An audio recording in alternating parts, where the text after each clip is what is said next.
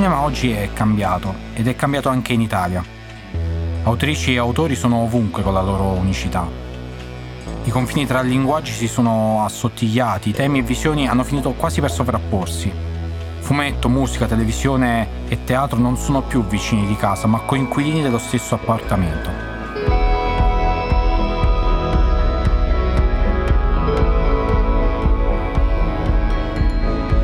Benvenuti su Mubi Podcast, Voci Italiane Contemporanee, un podcast di Mubi Italia in collaborazione con Cora Media. In ogni episodio ci sarà un ospite diverso e ogni puntata sarà un piccolo viaggio nella settima arte e nella nostra passione per i film. Io sono Gianmaria Tamaro e con me oggi c'è Francesca Mazzoleni, regista. Ciao Francesca e benvenuta. Ciao. La prima domanda che ti faccio è forse la più ovvia, la più diretta, ma perché fai la regista? Questa è la più ovvia, la più diretta ed è sempre la domanda che mi mette più in crisi perché ogni anno uno continua, io almeno continuo a chiedermelo ogni volta che mi alzo la mattina e mi trovo davanti a uno degli innumerevoli problemi o gioia o bellezza che ci porta questo lavoro, mi cerco di arrivare all'origine e dico ma quando è che è successa questa cosa? E credo che eh, abbia a che fare un pochino col carattere innato di molti registi, che è profondamente melancolico. Mm. Quindi io ad esempio sin da piccolina avevo un paio di ossessioni nella vita. Uno era quello di che, che, che le cose belle che, che stavo vivendo finissero molto in fretta. Quindi okay. avevo quest'ansia esistenziale per cui ho detto cavolo, questa, tutte queste esperienze, tutte queste scene, tutte queste cose che sto vivendo sarebbe tanto bello fermarle nel tempo. Okay. Quindi penso che eh, questa radice un po' nostalgica, filosofica sia stato uno dei motivi per cui poi alla fine quando faccio questo lavoro mi arriva sempre una sensazione che qualcosa rimarrà. Mm-hmm. E, e, credo che questo accomuni molti, molti, molti artisti e quindi è una risposta molto ampia questa mm-hmm. qui. E, ehm, e, poi devo dirti che da piccola le gratificazioni che mi ha dato il cinema, che mi ha dato vedere fi- alcuni tipi di film, eh, credo che spesso mi hanno, non ti dico che mi hanno salvato la vita, ma mi hanno tirato molto molto molto su, quindi ho iniziato a pensare quanto sarebbe bello riuscire a ridare mm. alla gente lo stesso tipo di emotività che io riesco a vivere davanti a uno schermo. Quindi eh, queste due cose eh, credo che siano state molto importanti nella scelta. Poi vengo anche da una famiglia un po' di artisti eh, sperimentali, per cui non ho tanto imparato da loro diciamo, l'arte perché fanno, hanno fatto sempre cose molto diverse da quelle che poi ho fatto io, però sicuramente lo stile di vita dell'artista, che è una montagna russa totale, che non ha nulla di stabile, nulla di programmato, è qualcosa che mi piaceva tantissimo, che ho mm. imparato a vivere quotidianamente e che non mi spaventa teoricamente spaventoso, però non mi spaventa perché l'ho visto sempre da vicino da quando ero molto giovane. E, e i tuoi genitori ti hanno sempre sostenuta, incoraggiata sì, abbastanza. Mi sembrava una scelta abbastanza naturale, uh-huh. nel senso l'unica volta che ho pensato di non fare la regista, che mh, mm, è stata una scelta che credo di aver fatto tipo a 13 anni, 14 mm. anni a mare in Sicilia, sono siciliano, ho avuto questa specie di rivelazione, ho detto forse è quello che voglio provare a fare.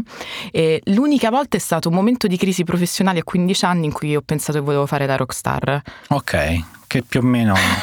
che più o meno dipende come ti vivi fare sì. regista. Eh, però ero profondamente stonata e, okay. e um, ho provato ad avere un gruppo e non è andato bene e nonostante la mia passione per David Bowie in quegli anni fosse devastante, non è bastata per rendere una professione quella passione che continua a rimanere fondamentale nella mia vita perché poi alla fine in tutti i lavori che faccio la musica è una delle cose più importanti che esistano, quindi non l'ho abbandonata. Ecco. Ma eh, che cosa è successo in quel momento che insomma raccontavi prima sulla spiaggia in Sicilia quando hai deciso di fare la, la regista? Come mai questa illuminazione? Eh, bah, da una parte avevo profondamente paura della, della, della, noia, della stasi, di avere un lavoro che mi portasse tutti i giorni ad avere sempre le stesse risposte, ad avere una routine. Mm. E, ehm, e, le mie estate in Sicilia erano bellissime perché erano anche molto noiose, ma io parlo della noia in modo positivo perché non c'erano social ancora, faccio mm. la, la, la, vecchia, però essendo nata nell'89 è arrivato tutta la rivoluzione alla fine del mio liceo, del liceo e ai miei 19 anni all'università è arrivato Facebook, è arrivato Instagram. Quindi quindi ricordo quest'estate noiosissime e, mm, in cui dovevo far viaggiare tantissimo l'immaginazione, era l'unica salvezza, poi sono figlia unica, quindi eh, riuscire a proiettarsi in dei mondi che non esistono quando stai su una spiaggia a guardare il mare era l'unica cosa, a parte mm-hmm. leggere un libro, che potevi fare. Quindi lì ho pensato sarebbe, sarebbe bello crearli questi mondi, cioè iniziavo a vedere, immaginare storie, personaggi, cose, ho detto se, se, se riuscissi a trovare un lavoro che possa rendere l'immaginazione una cosa concreta sarebbe una delle cose più Perfetto, belle del bingo. mondo. Bingo. Mm-hmm. Dicevi prima eh, che quando eri, quando eri, piccola, quando eri bambina avevi due ossessioni, una quella di poter fermare il tempo, eh, il tempo e quindi i momenti felici, le cose belle che ti succedevano, e l'altra? Forse la paura della, della routine, stare sempre okay. in movimento. Mm-hmm. E la musica. E la musica. e, um, questo podcast si chiama Voci Italiane Contemporanee e visto che tu sei una delle voci italiane contemporanee nel cinema, eh, nel nostro cinema, eh, ti faccio questa domanda che, che cita un po' ehm, i, i, Cohen barra Cormac McCarthy, eh, ribaltando un po'. L'Italia è un paese per giovani. Me l'avevi fatta cinque anni fa questa domanda.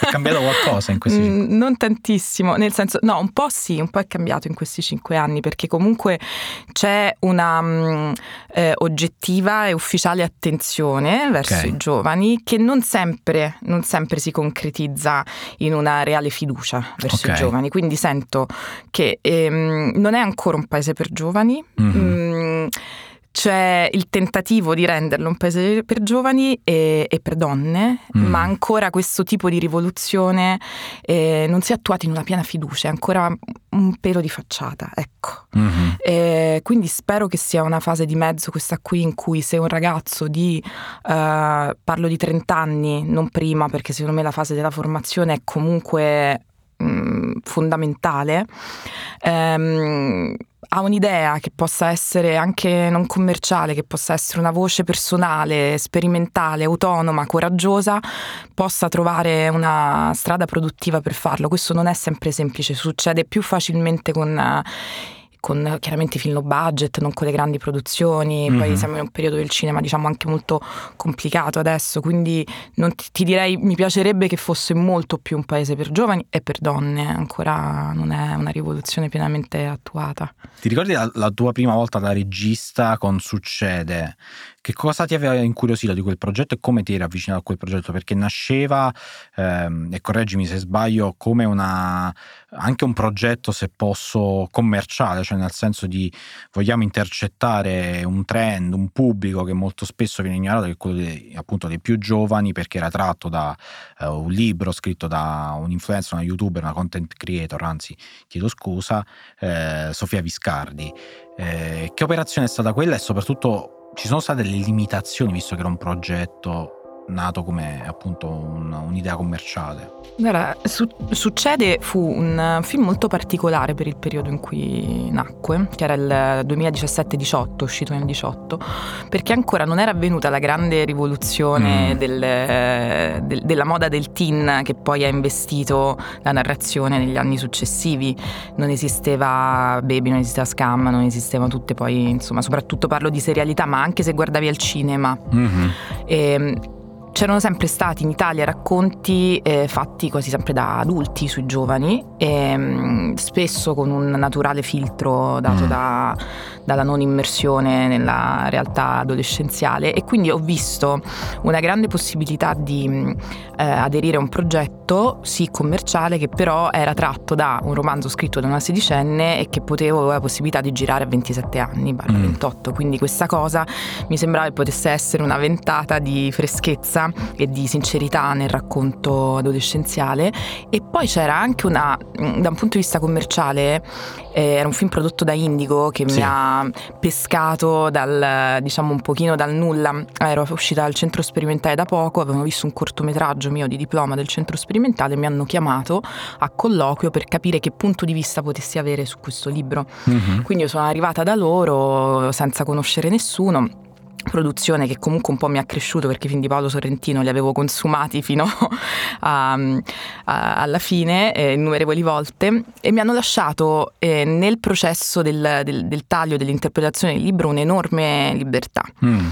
E, e, questa era una cosa che mi interessava. Poi c'era l'intento, come ti dicevo, commerciale, cioè proviamo a riportare i ragazzi al cinema usando un libro che è un bestseller, quindi è chiaro che dietro c'era quell'intento che trovavo nobile comunque. Certo.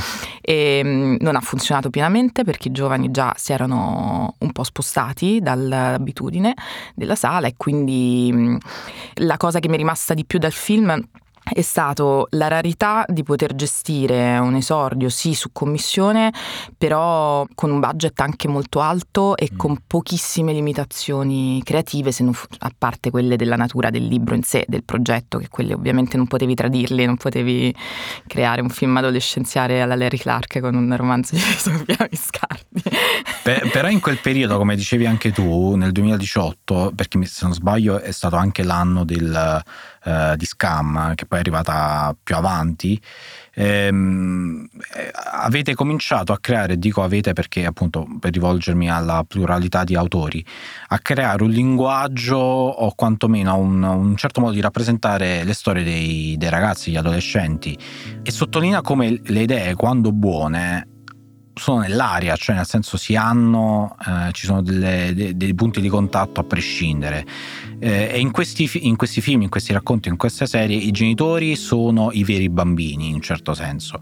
La responsabilità dei giovani viene messa in primo piano e i giovani e viene anche dato spazio a quello che è il problema vero della generazione che c'è oggi, che, che c'era ieri, cioè del vivere la quotidianità con uh, i suoi drammi, ma senza esagerare, nel senso è chiaro che per un ragazzo quello che sta vivendo è tutta la sua vita e i problemi che ha sono incredibili, insormontabili.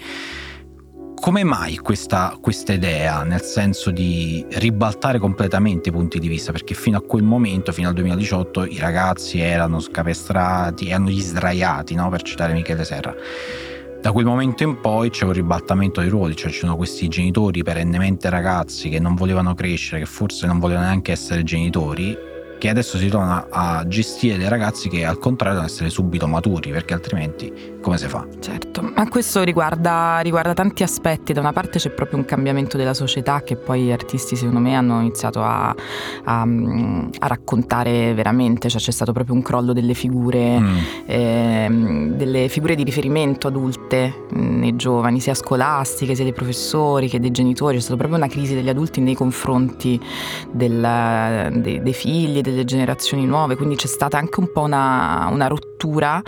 Ehm, che come dici tu è stato raccontato in questi termini, cioè non, non, c'era più il genitore di riferimento, l'adulto di riferimento, ma improvvisamente c'è stata una grande perdita di, di certezze mm-hmm. che ha investito tanto le generazioni nuove. E, e poi penso che mh, mm, non ti so dire bene come ci siamo influenzati a vicenda, mm. però è mm. vero che c'è stato un po' un movimento che ha cercato di mm, abbassare, non abbassare, di avvicinare lo sguardo della narrazione a quello delle persone che raccontava.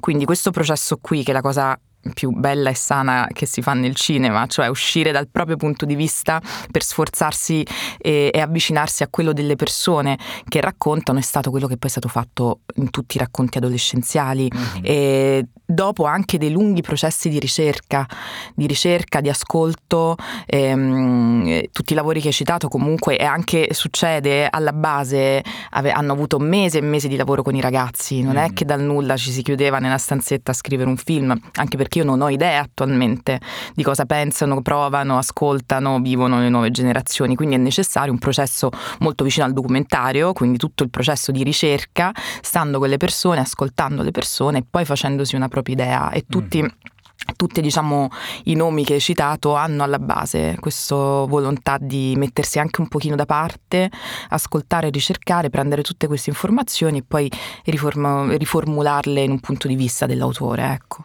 E questa ricerca, questa preparazione mh, ti ha aiutata poi con Punta Sagra, il tuo documentario? Sì, quello sicuramente. Ehm, credo che il processo di ricerca prima di un film sia la cosa veramente in qualsiasi ambito vai a lavorare più importante al mondo. E, gli, e sento i film che affrontano dei mondi senza una potente eh, base di ricerca ma ricerca di, intendo veramente immergersi nella realtà che uno racconta, veramente fino a in modo pasoliniano, nel senso eliminare la scissione tra vita e, e arte, vivere esattamente quello che stai un po', un po' raccontando. E per me diciamo che questa linea di demarcazione tra documentario e finzione lo sai, esiste molto poco, è molto labile mm. e, um, e, odio le etichette profondamente. Spero che arriverà sempre un cinema con meno etichette possibili e con più contaminazioni possibili. Mm. Quindi quando lavoro nel cinema di finzione, la ricerca, eh, l'improvvisazione, tutto ciò che arriva dalla vita è fondamentale. Quando lavoro nel documentario, come hai potuto vedere in Punta Sacra, eh, c'è invece enorme contaminazione di altre forme che sono narrative. Mm. E quindi è un documentario molto poco purista in cui ho utilizzato tutti i mezzi a disposizione del cinema di narrazione, quindi credo che ogni contenuto abbia bisogno di una, di una sua forma mm. e, e, quindi odio diciamo, mettermi in un recinto per cui o fai questo o fai quell'altro, e anche se è molto raro in Italia oggi, però sta prendendo più piede. Beh, ma per Punta Sacra che ehm, ricordo è anche disponibile su, su Mubi, eh, il ragionamento... Mh, che hai fatto è stato quello di voglio raccontare questa storia, questa storia mi interessa o voglio che le altre persone conoscano questa storia? Quindi sei partita da un ragionamento con la storia in sé alla base, con il tuo punto di vista o con il punto di vista di un potenziale pubblico? Non ho pensato al pubblico, mm. quel, quel progetto lì è arrivato molto tardi, infatti è stata una grande sorpresa il modo con cui il pubblico poi da ogni parte del mondo ha accolto la narrazione ed è stato credo uno dei lavori più istintivi che abbia mai fatto nella mia vita. Quindi mm. è nato da una enorme libertà creativa, cosa molto rara e, stupenda ehm, perché la produzione con cui ho lavorato comunque mi ha lasciato carta bianca ed è stato anche diciamo um, Alessandro Greco che l'ha prodotto anche un compagno di confronti non solo mm. di fai quello che ti pare ovviamente ma anche di confronti continui e l'esigenza è nata da, um, dal, dalla voglia di cambiare um, diciamo il punto di vista eh, che c'era su una zona di Roma e quindi dalla voglia diciamo di creare un, di scardinare un pregiudizio mm-hmm. e, che è una cosa eh, molto importante ho sentito di avere un po' un'arma tra le mani quindi un piccolo accesso, una chiave e, ehm, e quando un regista ha una piccola chiave che ha solo lui, eh, quella è una cosa preziosa perché avevo la fiducia di una comunità, eh, di una serie di persone che erano estremamente cinematografiche e, e quindi ogni giorno è stato un esperimento. Quando ci siamo trovati in montaggio non avevo neanche ancora lì pensiero del pubblico, mm-hmm. è arrivato veramente veramente tardi, quindi ti devo dire, per quel lavoro ho fatto una cosa che avrei voluto vedere io, mm-hmm. che è comunque un buon punto di partenza, senza diventare ombelicali, però nel documentario ancora ci si può permettere in questo tipo di documentario molto libero questo ragionamento. Però il, l'istintività nel documentario è una cosa abbastanza rara, perché il documentario è una roba che insomma si scrive, studiata, ci ragioniamo, vediamo le interviste, chi dobbiamo intervistare è abbastanza rara come cosa, muoversi con la pancia, diciamo così. È, è una questione di, di, equilibrio continuo, è un dentro-fuori continuo, perché questo chiaramente è un documentario di osservazione, quindi è, non bisogna cadere nel reportage, il reportage vai lì e accogli quello che la, la, realtà ti dà. Nel documentario di osservazione c'è una base di scrittura, nel senso che provi a ipotizzare quello che vorresti trovare nella tua narrazione e ti sei fatto delle idee molto molto dettagliate delle persone che hai incontrato e conosciuto nel mio caso per anni. E, ehm, quindi tutta questa preparazione mi permetteva, una volta che stavo lì, di lavorare ogni giorno un pelo più di, distinto e in questo ci ho avuto, diciamo, ehm, è un metodo che ho studiato un po' anche in altri documentaristi che amavo tantissimo, come Roberto mm. Minervini, mm. che in Louisiana ha usato un approccio abbastanza simile, nel senso che ha quasi scritto la realtà insieme ai personaggi con cui ha lavorato, quindi ogni giorno vai lì e chiedi dove mi porti oggi, che cosa facciamo, dove andiamo.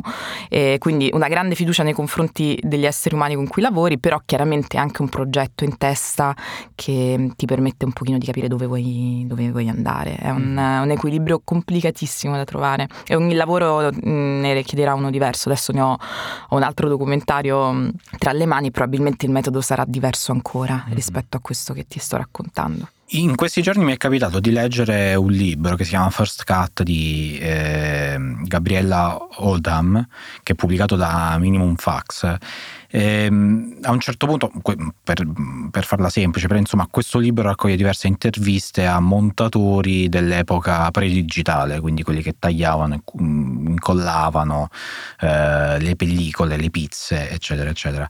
E a un certo punto, adesso non ricordo con precisione chi, però a un certo punto c'è questa frase che mi ha molto colpito, eh, non esiste la verità, cioè non si riesce mai a catturare la verità per quello che è, c'è sempre il punto, interviene sempre volenti o no, volenti o nolenti, il punto di vista di chi fa quel film, di chi racconta questa storia. E così anche nel documentario, una falsa, è un falso mito quello del no, bisogna tenere le distanze, non bisogna farsi coinvolgere, bisogna raccontare la, la verità del, del reale, di ciò che ci circonda. Assolutamente, è verissimo eh, ma nel momento in cui accendi una telecamera la verità si disintegra, quindi è, è, è abbastanza eh, strano, naif pensare che quello che, che, accade davanti a una camera sia vero. Mm-hmm. Poi potremmo entrare in disquisizioni filosofiche sul concetto di verità soggettiva, che è un tema che mi piace da morire sto anche diciamo indagando rispetto mm-hmm. alla scrittura dei film proprio anche con un progetto nuovo però eh, pensa semplicemente che nel documentario appena accendi la camera eh, i personaggi si mettono in scena, le persone che rappresenti comunque hanno uno scarto mm-hmm. rispetto a essere spiate nella vita quotidiana, come se non esistessi. E, e devo dire, la cosa interessante è che in quel mettersi in scena c'è comunque una verità, cioè mm. stai andando a rappresentare il modo con cui eh, le persone si autorappresentano, anche quella è una verità, quindi dipende un po' uno che cosa intende per, per verità. Certo. E, ehm, scomparire è impossibile. Mm-hmm. e penso che preservare ed avere un forte punto di vista che non mangi però quello della realtà, che non si imponga nel documentario sia ancora più necessario perché è una materia che ti può sfuggire dalle mani da un momento all'altro. Quindi mm-hmm. è importante ehm, avere anche l'emozione e la motivazione che ti guida a fare un lavoro. Mi ricordo quando ho fatto Punta Sacra che ero stata costretta a scrivere qualcosa prima di iniziare a girare per ottenere i fondi, per mm-hmm. presentare il progetto. Quello è un processo complicatissimo nel documentario perché uno dice ma come fai a scrivere nel documentario di osservazione prima di iniziare certo. il viaggio?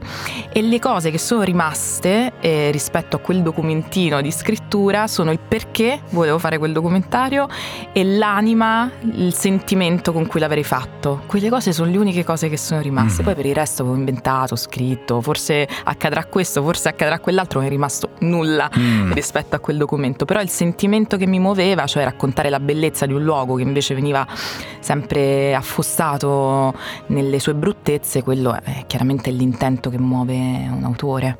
Ma ehm, ti faccio questa domanda che è l'ennesima domanda banale, però secondo me è attualissima. Il documentario cos'è? Un genere o un linguaggio? Questa è una grande domanda dei tempi, mm. ehm, anche perché siamo in dei tempi storici eh, in cui qualsiasi la speculazione sulla natura del documentario è uno degli argomenti su cui ti potresti perdere per, per, per anni.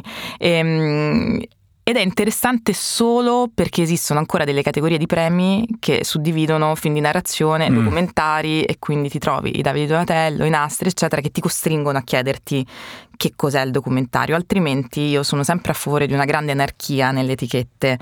Ehm, quindi è chiaro che in un film ci può essere un approccio documentaristico, un linguaggio documentaristico. Ehm, però penso veramente che dovremmo entrare in una, mm, in una fase della creazione dell'arte in cui eh, per ogni contenuto ci possa essere un'enorme anarchia, un'enorme libertà nel trovare una forma, quindi questa domanda non, spero che non esista più un giorno. E c'è più libertà eh, nel girare un documentario? Chiaramente parlo in generale, non parlo dei casi specifici, o nel girare un film di finzione? Dipende che intendiamo per libertà, perché la libertà creativa è decisamente maggiore nel documentario perché ci sono meno soldi, quindi mm-hmm. quando ci sono meno soldi investiti e meno aspettative di rientro è chiaro che, che, l'autore è più libero perché devi rendere meno conto ed è il motivo per cui nel documentario spesso di recente ho trovato tra i lavori più belli mm-hmm. e fertili a livello creativo e ideativo del nostro cinema perché l'autore ha una possibilità di sperimentazione maggiore. Se ci fosse la stessa possibilità di approccio nel cinema narrativo sempre, ehm, secondo me si arricchirebbe tantissimo e sono pochi gli autori che hanno quel tipo di libertà nella narrazione, mm-hmm. con budget più alti, poi alla fine è una questione industriale. Certo. Purtroppo. E, ehm, quindi sì, si è più liberi nel documentario, un motivo anche per cui per me ad esempio è un canale di, di narrazione, di ricerca che non abbandonerò mai nella vita, perché è l'unico in cui veramente non deve rispondere a nulla. Mm-hmm. E uno dei temi che sono stati eh, che hai toccato in Succede e, e, che era una cosa che appunto mancava nel racconto generazionale, nel racconto degli adolescenti è la sensualità della vita che è diverso dalla morbosità del sesso, cioè dal pensare che sia quello il punto d'arrivo di ogni cosa, cioè, cioè però la sensualità delle situazioni, delle interazioni, che è un fil rouge in qualche modo che arriva a uno dei tuoi ultimi progetti che è Super Sex, la serie su Rocco Siffredi. In Italia si è sentito e si sente ancora, secondo te, una mancanza nel una volta lo facevamo benissimo del maneggiare la materia, sensualità.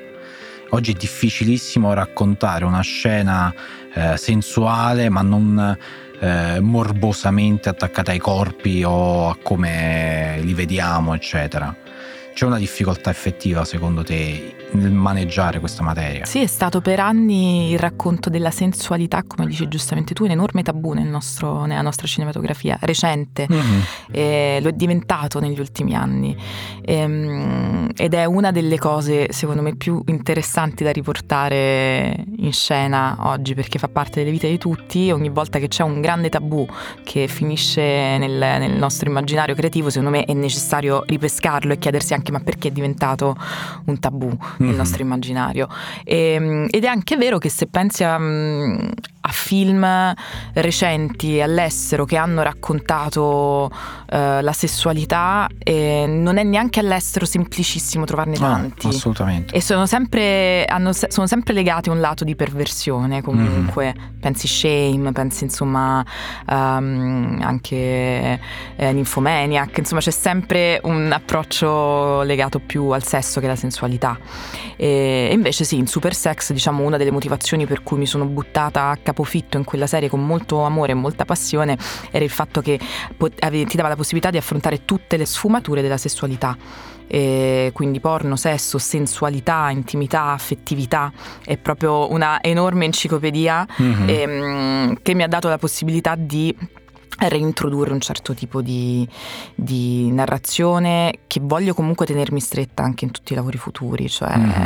eh, in Succede c'è una prima volta eh, che mi ricordo che abbiamo messo in scena di, della protagonista e, ehm, e lo, diciamo, ci tenevo ad affrontarlo con tutta la delicatezza e come dicevi tu, con tutta la sensualità anche dell'avvicinamento per la prima volta dei corpi, anche perché poi se pensi alla rappresentazione della, della, delle prime volte della sessualità nel cinema, o si taglia a un certo punto, sì. cioè c'è un inizio, si spogliano, taglio, siamo a letto con la copertina sopra, no? Con lenzuolino perché sennò è censura.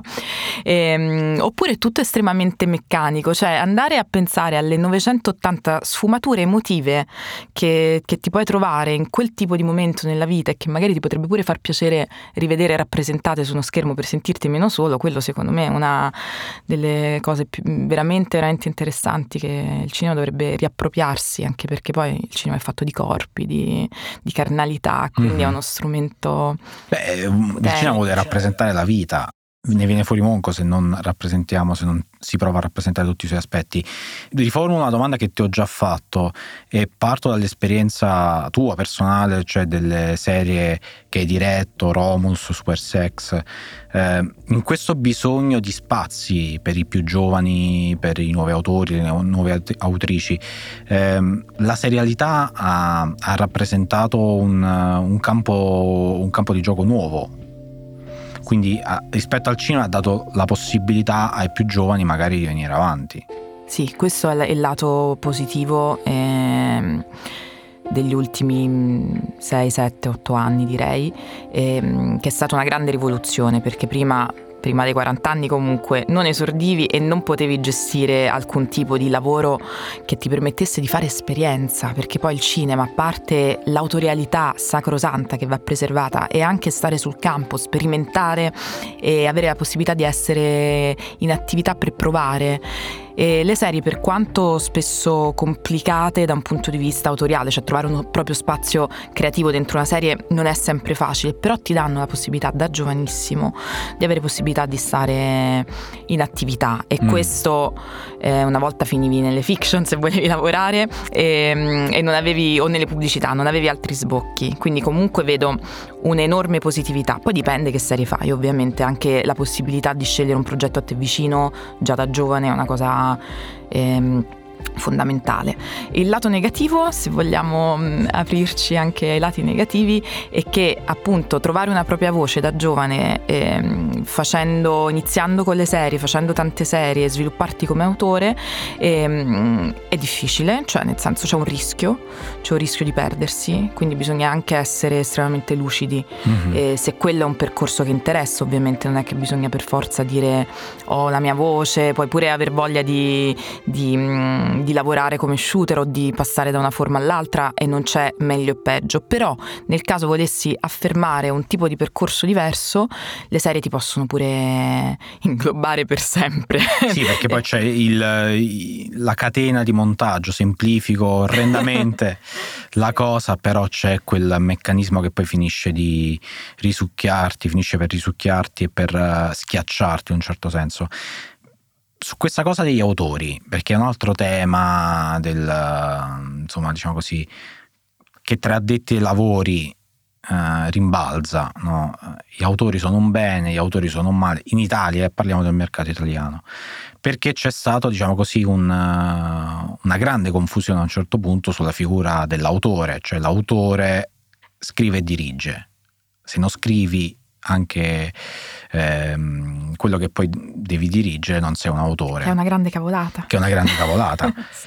E secondo me si riallaccia al discorso che facevi tu, generazionale, sulla mancanza di figure di riferimento. Cioè, gli autori oggi, a parte poche eccezioni, e sottolineo poche eccezioni, eh, è molto difficile trovarli e soprattutto riconoscerli perché c'è questa idea sbagliata che devi fare tutto, devi essere l'uomo o la donna che decide qualunque cosa, eccetera. Eh, sono diventati un problema gli autori in Italia, così immaginati.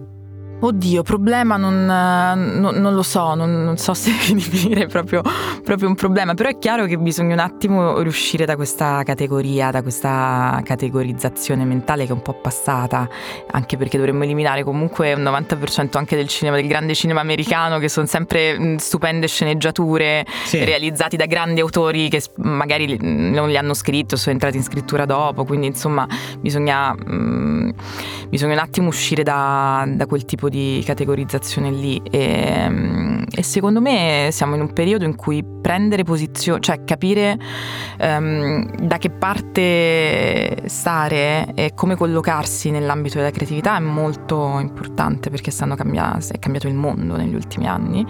E, mm, e, per autore io intendo avere un punto di vista eh, sul mondo forte, se poi lo ritrovi in un libro, lo ritrovi in una sceneggiatura bellissima, ti sintonizzi su quella e la riesci a portare in scena, portando anche pubblico magari, quindi non per forza l'autore deve parlare alla, alla propria nicchia festivaliera e ombelicale, cioè anche la grande capacità di allargare il pubblico. Io ad esempio amo da morire i lavori di, di di Guadagnino come di Leonardo di Costanzo, perché sono ehm, negli ultimi anni comunque hanno lavorato in una apertura di pubblico, mh, continuando a sperimentare tantissimo, spesso come Luca in pro su progetti raramente originali, eppure mai diresti oddio non è un autore perché non te sei iscritti dal principio. Quindi insomma eh, bisogna stare attenti a dare, a dare i bollini. Chiaramente si vedono i film che nascono con una sola e pura motivazione eh, commerciale senza cuore, ma allo stesso modo dall'altra parte si vedono gli autori che scimmiottano il cinema autoriale, che è pure un genere alla fine. fatto sì. da un proprio codice. Quindi in tutto questo caos, secondo me, trovare la lucidità per uh, raccontare le cose a cui si tiene eh, con enorme um, onestà e intellettuale nei propri confronti è l'unica, l'unica regola che ci può permettere di avere una buona cinematografia in questo momento. Ci sono ancora maestri e maestre nel cinema italiano? Si pensa sempre, boh, forse se ne stanno creando di nuovi, mm-hmm. perché questo forse è la cosa più interessante, cioè ehm, ci sono, ci sono i vecchi maestri ovviamente, potremmo fare innumerevoli nomi, eh, per fortuna sono ancora in vita e producono bei film, però ehm, è chiaro che in questo lasciare spazio alle nuove generazioni eh, se ne creeranno ancora, ancora di, di, di nuovi. Per me Mm, gli autori che ti dicevo prima, ma anche Garrone, anche Sorrentino, io nella mia formazione culturale sono dei maestri, mm-hmm. ma qualsiasi persona che abbia, che mi abbia formato nel mio immaginario, eh, io lo posso considerare da autrice che ha vent'anni in meno un, un maestro, quindi, ma spero che ne nasceranno pure di nuovi, dipende che cosa cosa intendiamo. Mi ricordo un periodo del cinema che era il mio primo anno di, centro sperimentale, era il 2008, mm-hmm. in cui si erano create queste, eh, queste due linee cinematografiche. Era l'anno in cui uscì Il Divo e Gomorra nello stesso mm. tempo e tre anni dopo Alice Rohrwacher avrebbe esordito ehm, col suo primo film. Quindi erano tre anni eh, di cinematografia in cui ci si chiedeva un pochettino qual è il mio cinema, cioè da giovani studenti guardavi a questi tre grandi esempi e vedevi delle direzioni. In questo senso io mi sento di dire tranquillamente, pure Alice è stata una maestra nei miei confronti, quindi chi ha una idea chiara, una direzione, ispira e quello è una cosa bella, si spera che anche noi tra dieci anni possiamo essere una linea, una guida o, o, ci possono i nuovi giovani distruggerci invece con crudeltà. Anche quello è bello comunque, il conflitto è, è c'è, utile. C'è una ciclicità storica. Ma sì. Essere spesso sui set uh, la più giovane o uno dei più giovani che ci sono, in che posizione ti mette con gli attori? Mi spiego, il regista, la regista si trova nella... nella posizione eh, di dover eh, dirigere l'orchestra, di dover eh, dirigere tutti i dipartimenti, eccetera, di avere un occhio, una supervisione su tutto. E quindi mm, banalizzo, semplifico, si cerca eh, l'esperienza, si cerca chi effettivamente dice quello che pensa e fa quello che dice. Quando si è appunto più giovani c'è un problema in questo con gli attori, oppure gli attori non, non, non, ci pensano più di tanto, vabbè, il primo film, il secondo film, la prima serie, la seconda serie. No, dipende dall'attore che incontri. Io per adesso sono stata molto fortunata e anche dal modo con cui ti approcci, perché per me il cinema è un lavoro profondamente collettivo, quindi mm. è chiaro che il regista è l'unico che ha la visione, quindi a un certo punto devi, eh, se i due punti di vista sono diversi, l'attore ne ha uno, il regista ne ha un altro, eh, l'attore si deve affidare. Però ad esempio passo tantissimo tempo a relazionarmi con gli attori per capire che cosa pensano su una scena, se li gira, se gli funziona, se hanno un'idea diversa, quindi nel momento in cui si sentono anche loro parte di un processo collettivo, l'attrito non si crea, la sfiducia non si crea mai, perché comunque c'è sempre una base di ascolto dalla quale poi traggo una sintesi. E dipende anche comunque, è vero che, che, che, è un po' sempre un inizio perché ho 32 anni, però comunque dopo dieci anni di, di, di, di, gavette e di studi, eh, un po' di, di, affidamento alla fine ce lo fanno, anche perché poi ti devo dire, il clima che si crea con un giovane regista è qualcosa veramente di profondamente vitale, quindi pure all'attore fa piacere avere un mm. regista giovane, non è una questione di fiducia o non sfiducia, c'è qualcosa che non funziona te lo dicono e se stai sveglio lo cogli, se no no, però c'è proprio un, un'energia, una vitalità, un modo di credere all'idea di quello che stai facendo che magari negli anni sì, c'è, però con un tipo di, di, di approccio un po' diverso. Quindi mm, io ho lavorato con attori più grandi mm, sulla serie di cui parlavamo su Super Sex e devo dirti mh, mm, ne sono uscita molto arricchita ma pure loro quindi parlo di Jasmine Trinca di Alessandro Borghi, Adriano Giannini, si è creato un clima meraviglioso perché alla fine stavamo lavorando tutti a un progetto comune, quindi ho potuto aggiungere il mio sguardo a regista, ma allo stesso modo loro aggiungevano una loro lettura delle scene che, che ho colto il più possibile quando mi risuonava, quindi no, devono avere fiducia nei giovani e i registi devono sapersi mettere in crisi quando serve, allo stesso modo. Ed è facile mettersi in, cri- in crisi e superarla poi quella crisi.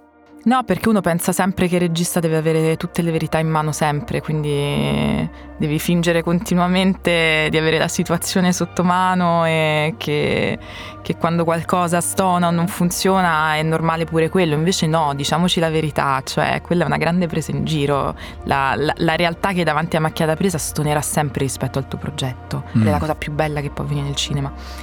Lo disse Garrone in un incontro quando eravamo molto giovani al centro sperimentale, che la cosa più bella che gli potesse accadere sul set è quando quello che aveva immaginato non corrispondeva alla realtà che aveva davanti, perché finalmente veniva stupito da mm. qualcosa che non era esattamente l'esecuzione di quello che si aspettava di fare. E quelli erano gli unici momenti di verità che potevano accadere, che generano anche molto caos su un set, perché mm. nessuno se li aspetta.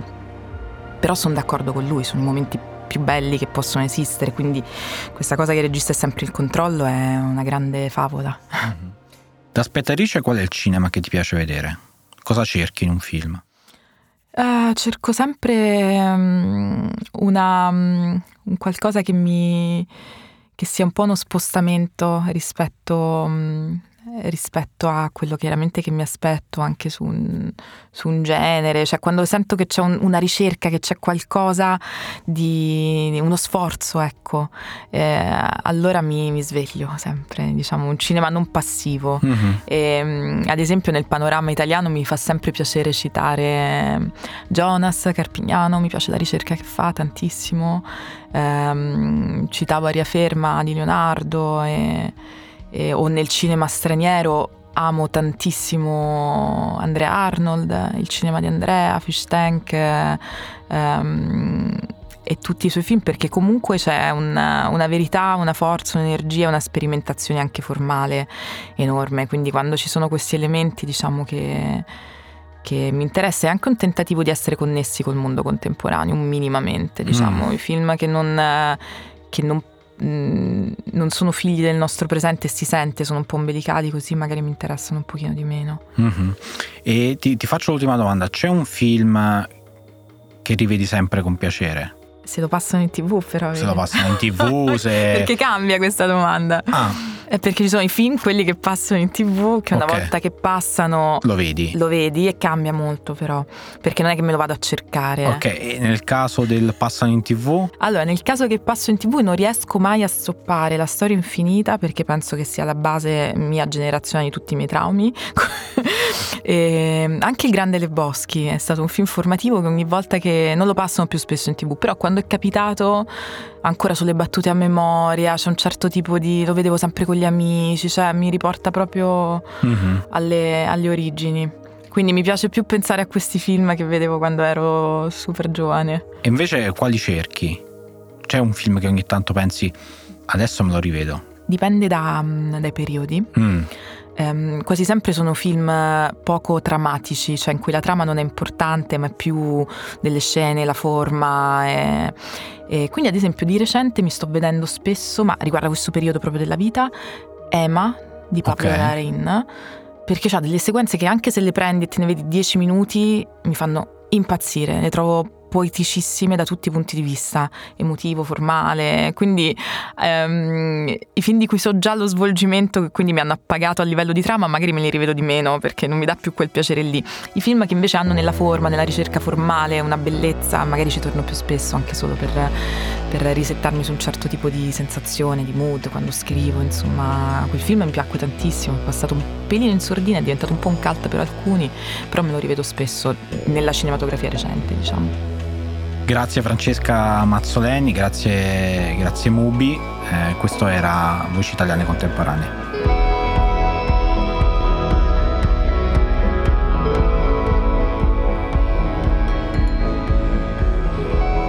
Voci Italiane Contemporanee, un podcast originale di Mubi Italia e Cora Media. Scritto e narrato da Gianmaria Tammaro. Cura editoriale Marco Villa. Supervisione suono e musiche Luca Micheli. Post produzione e montaggio Guido Bertolotti. Fonico di studio Paolo Salomone, Aurora Ricci. Post producer Matteo Scelsa. Artwork originale di Pablo Martin. Executive Producer Efe Shakarel, Irene Musumeci, Simona Montemurro, Ilaria Celeghin. Social media a cura di Sara Zanardo. Si ringraziano Francesca Mazzoleni, Margherita Vicario, Di Martino e Colapesce, Filippo Scotti, Alice Rohrwacher.